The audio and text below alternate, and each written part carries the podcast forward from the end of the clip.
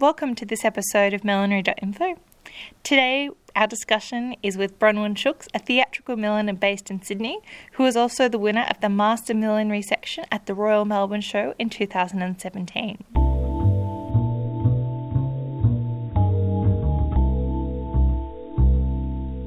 So, thank you for joining me today, Bronwyn, to talk about hats.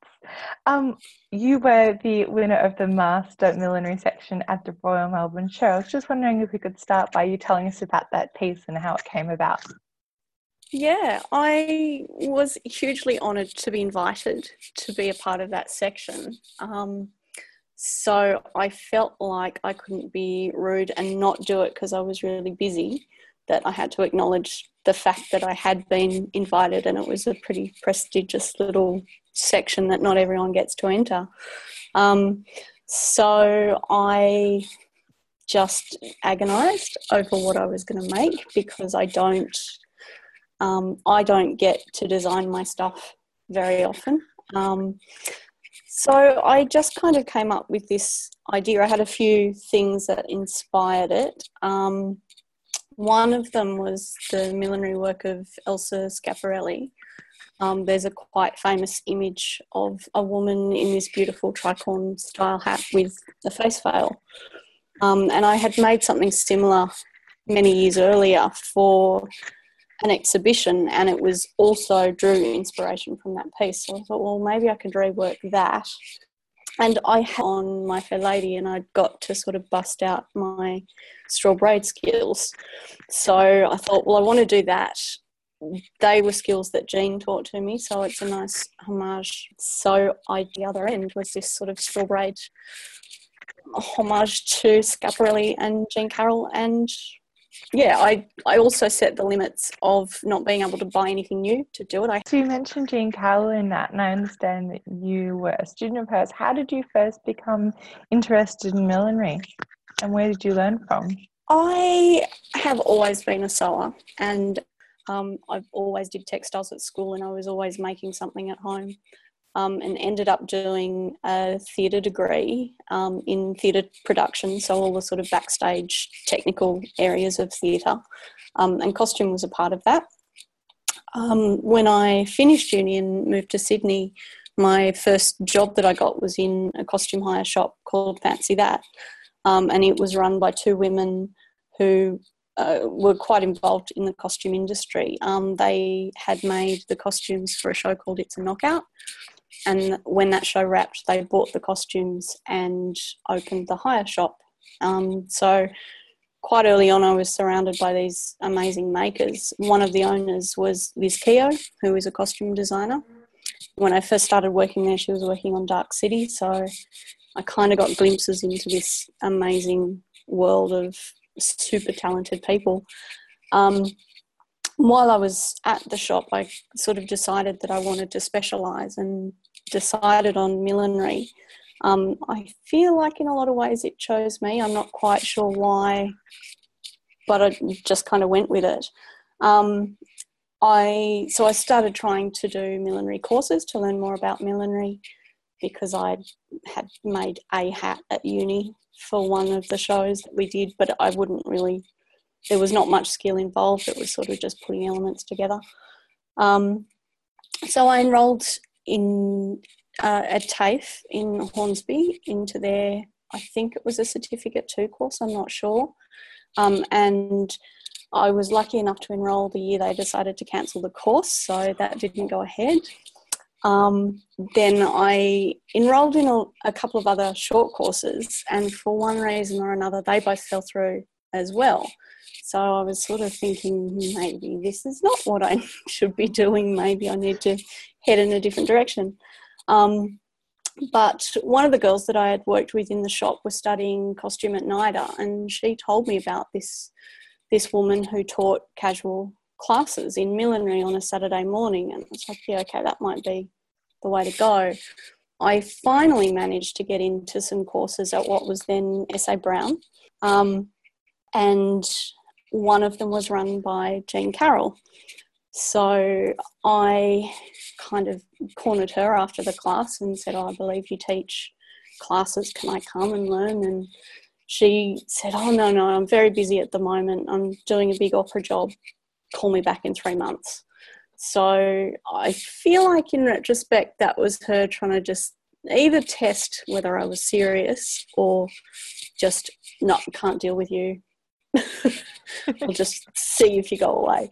Um, so I did. I rang her three months later, and she. I'm pretty sure she had no idea what I was talking about or who I was, but she agreed to take me on in one of her Saturday classes. So there were three of us, I think, at the time who would turn up, and you know we'd be there for four hours, and she would teach us what we wanted to learn. And I think it cost us twenty dollars a lesson or something crazy.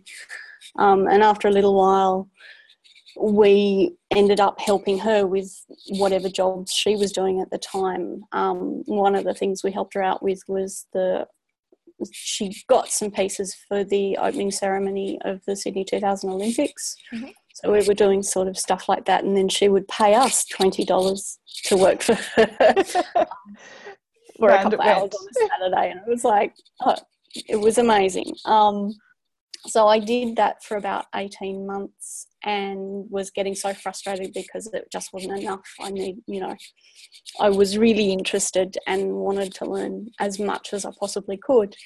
Um, so, because Jean was actually in her late 70s when I first met her, um, firstly, I was incredibly lucky that she loved working so much that she it hadn't occurred to her to retire. Um, it you know it could have been that terrible situation where I just missed her altogether and never got to meet her because she was doing what late 70 year olds do and just, you know, enjoying her life. Um, she was enjoying her life. She was doing the job that she just, you know, couldn't imagine not doing. I kind of got this idea that I could maybe work with her but I didn't want to put it on her and have her pay me as an apprentice because that was a bit much to ask of her. So it was really important to me to be self funded. So I actually applied for a professional development grant from the Australia Council for the Arts. And as it turns out, I, I got it. I was one of three people accepted that year, which was amazing. And I got the biggest single grant also, which was just incredible. I, you know, I'll never forget opening the letter because in those days you got sent a piece of paper saying, yes, you've been accepted. Um, and so that was incredible. So that let me work with her in her workroom for 12 months. Mm-hmm. Um, I still kept my Saturday job in the costume hire shop because I had to explain to the Australia Council how I was going to contribute to that grant year. Um, so I got to help her on the jobs that she was doing. So we did a couple of amazing things. We did La Boheme on Broadway for Baz Luhrmann. We didn't get to go over. We just made the hats and they got sent over. Um, there was another uh, Sweeney Todd for um, an opera company in Chicago. So we were sort of doing these incredible, like it was blowing my mind that mm. I was allowed to just go and play all day. I I had this really strong sense that I was going to get busted and someone was going to come and say, no, no, you need to give that money back. You, it is, yeah, absolutely. Um, but I got over that eventually. So, yeah, I did all of that. In between times when things were quiet, I kind of set my own projects and Eugene would sort of walk me through them. But um, it also meant that I assisted her with her classes at TAFE at, at night. She was teaching theatre millinery, and then she would have the NIDA students come in, and I would help her with that as well. So it was more than just a nine to five, it was do all of the things and yeah. just get as much experience as possible. And so at the end of that year, I think she really noticed the difference in how much work she could get done. Um, she could take on bigger jobs more confidently, not being the only one there to have to sort of push through all the work on her own. So she actually asked me to stay on, and she did start paying me as an apprentice. So yeah, she she liked me, which was amazing.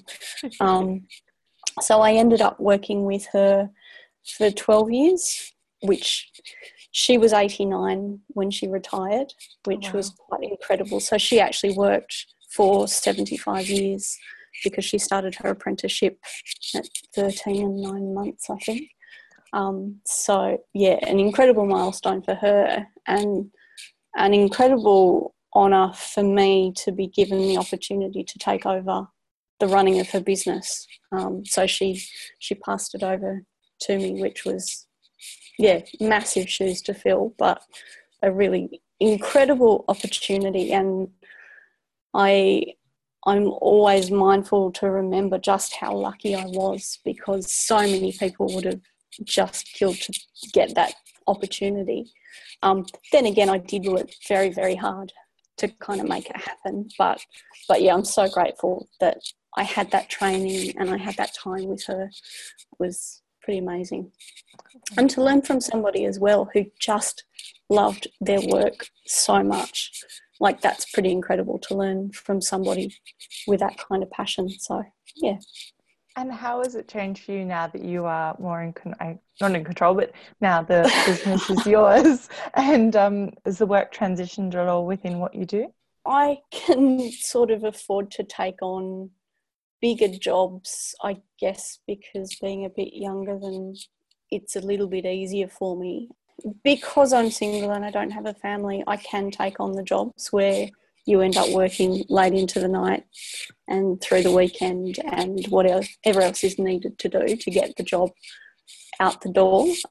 Not that that's ideal all the time, but I don't know. I think the nature of work is changing a little bit as well. I when I started with Jean, we were doing mostly theatre and mm. when I started sort of going out on my own as well, it was mostly theatre work. So I've since done a few films and I do a lot more TV work as well, which is great. It's always seems to be quite last minute and very tight turnaround. So I don't know that the stress would be for everyone. Um, it's not always for me all the time either but it, it's incredibly rewarding to see it's incredibly terrifying to see your stuff on screen when you have worked so hard. And i'm part of a bigger team. It's not just me. It's it's the costume designer it's the costume cutters. Everybody sort of works together to try and make that person look as best they can on screen. So it's yeah it's quite exciting to see it all come together. And quite often, I won't have seen the full outfit either. So it's nice to see my work in context. It's also it's easier for me to do jobs at a greater distance because the online world just didn't exist when I started mm-hmm. It may have been sort of in its infancy, but I think the speed of work has has increased because I can just snap a photo of my work and email it through or text it through to a designer and they'll give me feedback straight away. So there's there's not that sort of time delay, but it also means that I have to condense my working time as well because there's there's a higher expectation that you'll get through the stuff quicker. So, when you are working with the designers, because your focus is on theatre and television, how does that process work for you? It can be quite different depending on who I'm working with.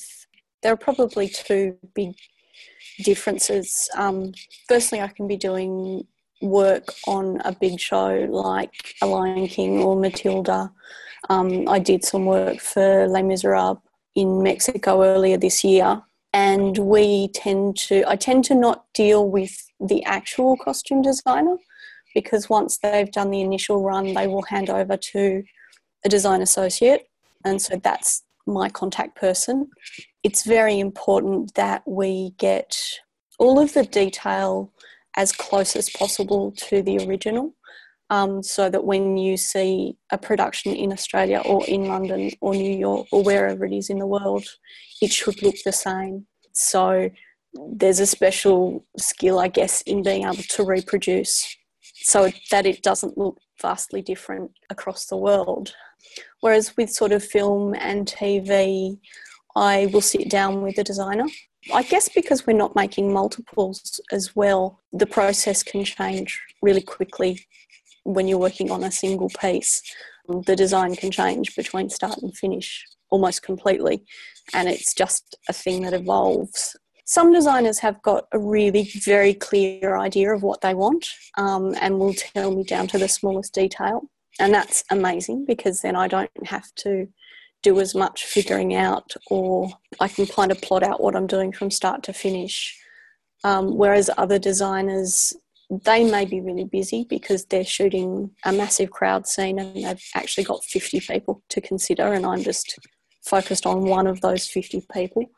And sometimes I'll get sort of the broad strokes of the design, and it's up to me to sort of fill in the detail as best I can. So I have to be really careful to listen to the information that's given to me and the little sort of details that may count for for something that may inform the trim that I put on the hat or you know the sort of fabrics that go into it. Um, my first experience with that was sort of on Underbelly Razor, where I worked with a designer called Louise Wakefield, and that was an incredible experience. That was sort of my first TV job.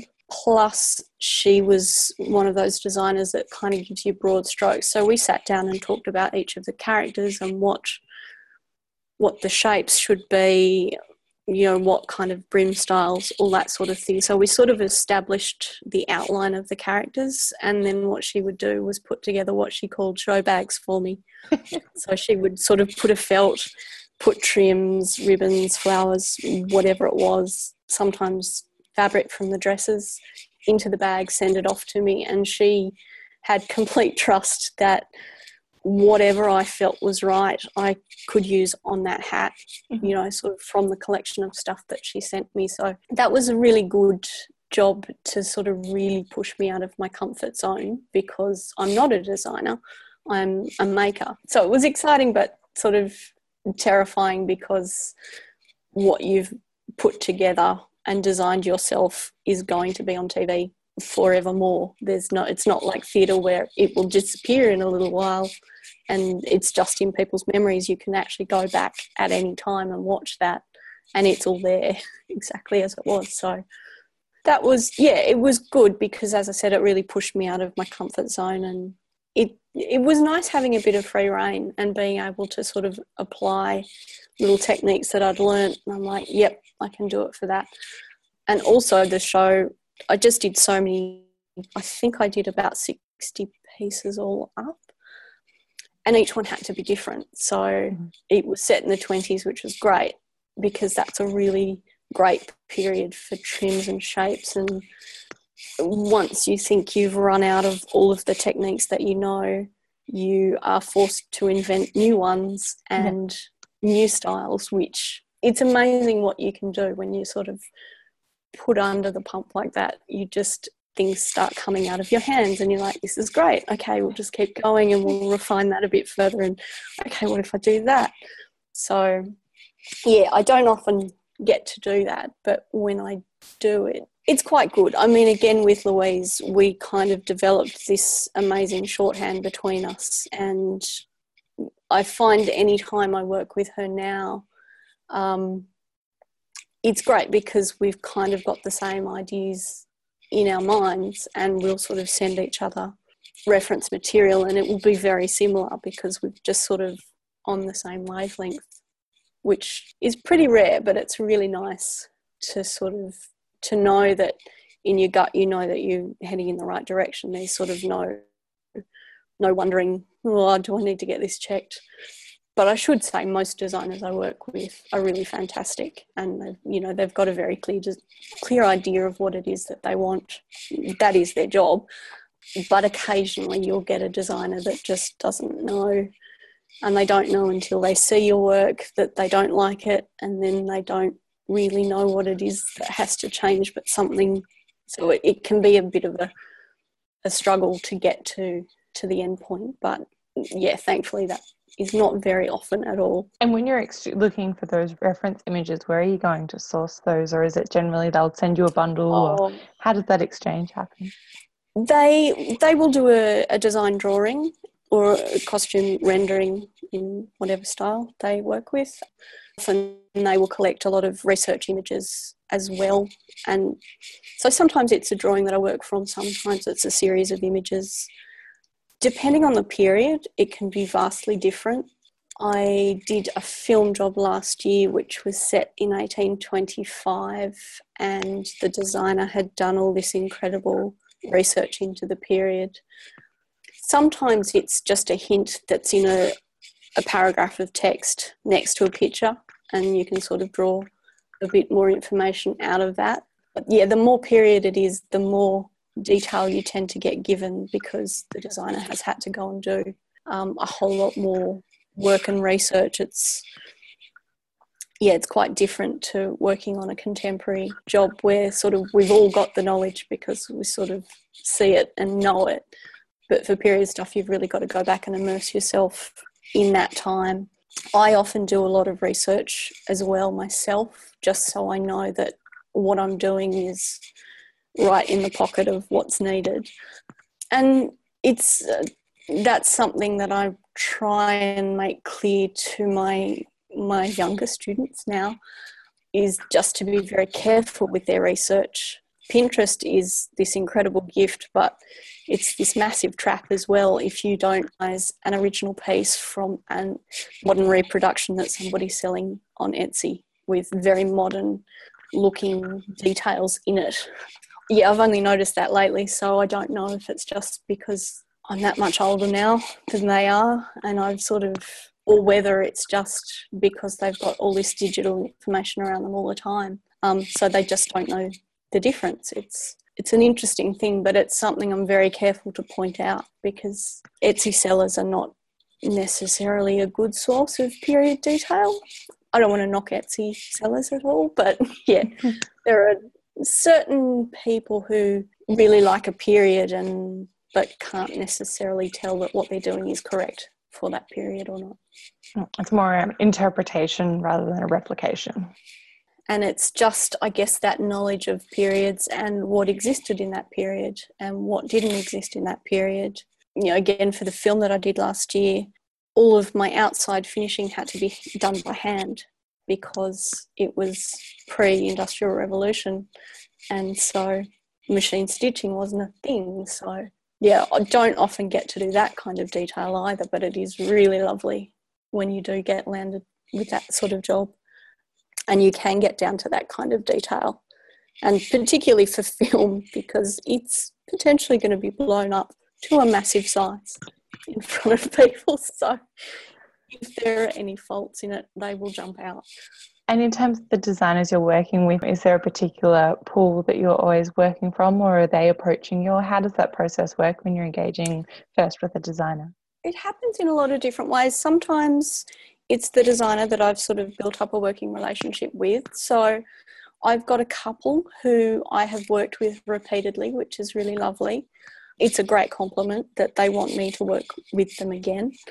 Other times I will be approached by the costume supervisor who is putting together a team. So for theatre, it's not so much the designer. They don't know me, they may never know me, but it's the supervisor who I've developed a relationship with who sees if I'm available for the job. What I do is mostly word of mouth. Sometimes I'll work with somebody new, which is a really great opportunity to sort of get my work in front of them and hopefully get some repeat orders from them.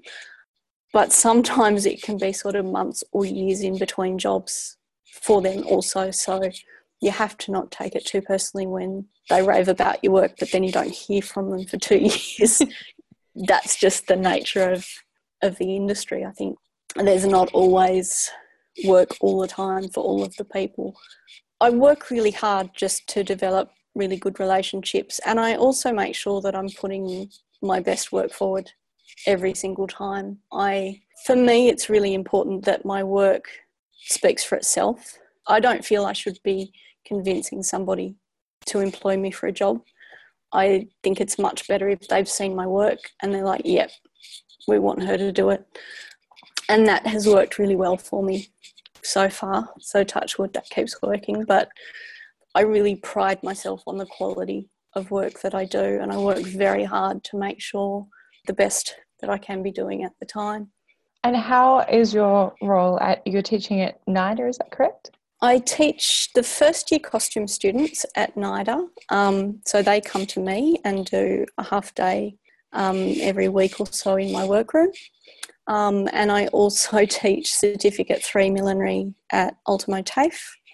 And next semester, I'll also be picking up my uh, theatre millinery class for the costume course at TAFE as well. So I teach all of the people.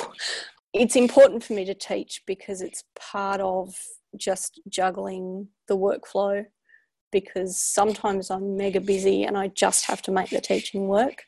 But when it's quiet in the industry, it's deadly quiet, and you can go, you know, for three months with no work. So that's when I can fall back on my teaching, and I know that I've got some money coming in. It's incredibly rewarding in its own right. I really love getting new students and just giving them the best start that I can so that they've got really good, solid skills to fall back on. It's amazing just to see them progress and see just the change from the start of the year to the end of the year, what they're then producing. And what is your workspace like? Um, it's quite tiny. it's not um, this big luxurious space, but so when my NIDA students come in, I have six students, and they we just fit around my table, and that's about it. I've got a little bit of storage space. It's pretty cozy. Um, I sublet space from Sydney Costume Workshop. I've actually got a little corner of a bigger warehouse, which works quite well because I'm not sort of stuck on my own somewhere, but I have a, a separate defined space so that when I have clients, I'm not interrupting you know the bigger workroom and what they're doing. I don't really have a view. There's no windows. We've got skylights in the warehouse. So, you know, I dream of a workroom with a window I can look out on. Who knows? But then again, maybe I wouldn't get as much work done because I'd get distracted. So, but it, it's a really great space and um, it's nice being in with other people. With the unpredictability of what period you might be working on next, do you have like a large array of blocks you work on to rely on shapes, or how do you go about constructing those shapes if something comes up? I just get really creative. I I've got a reasonable collection of blocks. It's not as big as some people would think because I inherited Jean's block collection. I have added quite a bit to it I don't really think that you need a massive collection of all of the different shapes. You just have to be smart about the blocks you have and how you use them. I got asked to make an alien head for a TV show, and so I actually managed to block all of the pieces for it off the one block it's amazing what you can come up with when you again are under the palm mostly i wouldn't have time to get a block made anyway. You, you just make it work. It's yeah it's amazing what you can come up with when you really really have to. I'd love a bigger block collection. I'd love to have all the blocks in the world but and when you are adding to your collection of blocks what are you looking for in the block? I really love blocks from sort of the 20s and 30s normally a block will just come up somehow. Somebody I know will be trying to sell some blocks, or I'll see something online. I try not to look online too often. Um, I'm drawn more to vintage blocks that that really are now kind of one-offs. They're not sort of being mass produced. What are some of the favourite techniques that you get to use? I I don't think I really have a favorite technique. I think my favorite technique is the one that works on the day for the job that I'm doing because I literally can get asked to do anything. For example, make an alien head. I just sort of have to have everything up my sleeve ready to go. And for someone who's maybe learning millinery or interested in theatre millinery, what's one of the best handy hints you have or have had shared with you? Best hint or bit of advice would be something that Jean used to say to me quite a lot, which is a bad start means a good finish. I think it's a really amazing way to reframe what's going on in your day because we all have the jobs where we're just struggling, things are not working, and you just, it can really drag you down. I just try and remind myself, you know, Jean always used to say a bad start means a good finish, which means it can turn around. It doesn't have to ruin the whole job. Things will get better. Quite often they do. So, and if you're allowed to share with us, what can we look forward to seeing some of your pieces in soon? I made a bit of a list because I have to be really careful. I can't always talk about what I'm working on, which is really frustrating. So I've sort of got this bank of stuff that I've worked on previously, which I still haven't been able to share. But then once it goes public, I can start to share it. Mamma Mia is on stage at the moment in Perth, then it's going to Melbourne and then Adelaide. So I did some work on that a little while ago most recently been making some pieces for a place to call home for season six, which is their final season, which is quite sad because it, it's such a beautiful period that show and I don't make all of the hats for the show. I just get to do select pieces, but it's just always really beautiful stuff. And Lisa Meagher is another really great designer that I've been lucky enough to work with. The film that I worked on, which will hopefully come out last, I think it's The Nightingale. That was the working title, so hopefully that's the actual title of the film as well. But that was another beautiful designer, Margot Wilson, who I thoroughly enjoy working with. And it was directed by Jennifer Kent, who her first film was The Babadook, expecting great things from The Nightingale. And I'm, I'm really excited to actually finally see that one as well. And I've just signed a non disclosure agreement for a job later in the year. And that's all I can tell you about that so one. on that one. so yeah, I can't even tell you what it is. Can be quite exciting, and you want to tell people, and it's like, mm, mm. but must be very reward, rewarding when you get to see it on screen at the end, even if it's years yeah, later that it actually it, releases. It is quite funny. The first film I did was The Water Diviners, the Russell Crowe one that was set in Gallipoli. And I made all the, the Turkish army helmets for it. And it was on TV recently, and I was sort of sitting there watching it. Looking at the helmets, I had to sort of remind myself that I made them. It's a great buzz to just go, yeah, I did that. Well, thank you so much for talking hats with me today, and good luck on your upcoming project. Thank you so much for talking to me.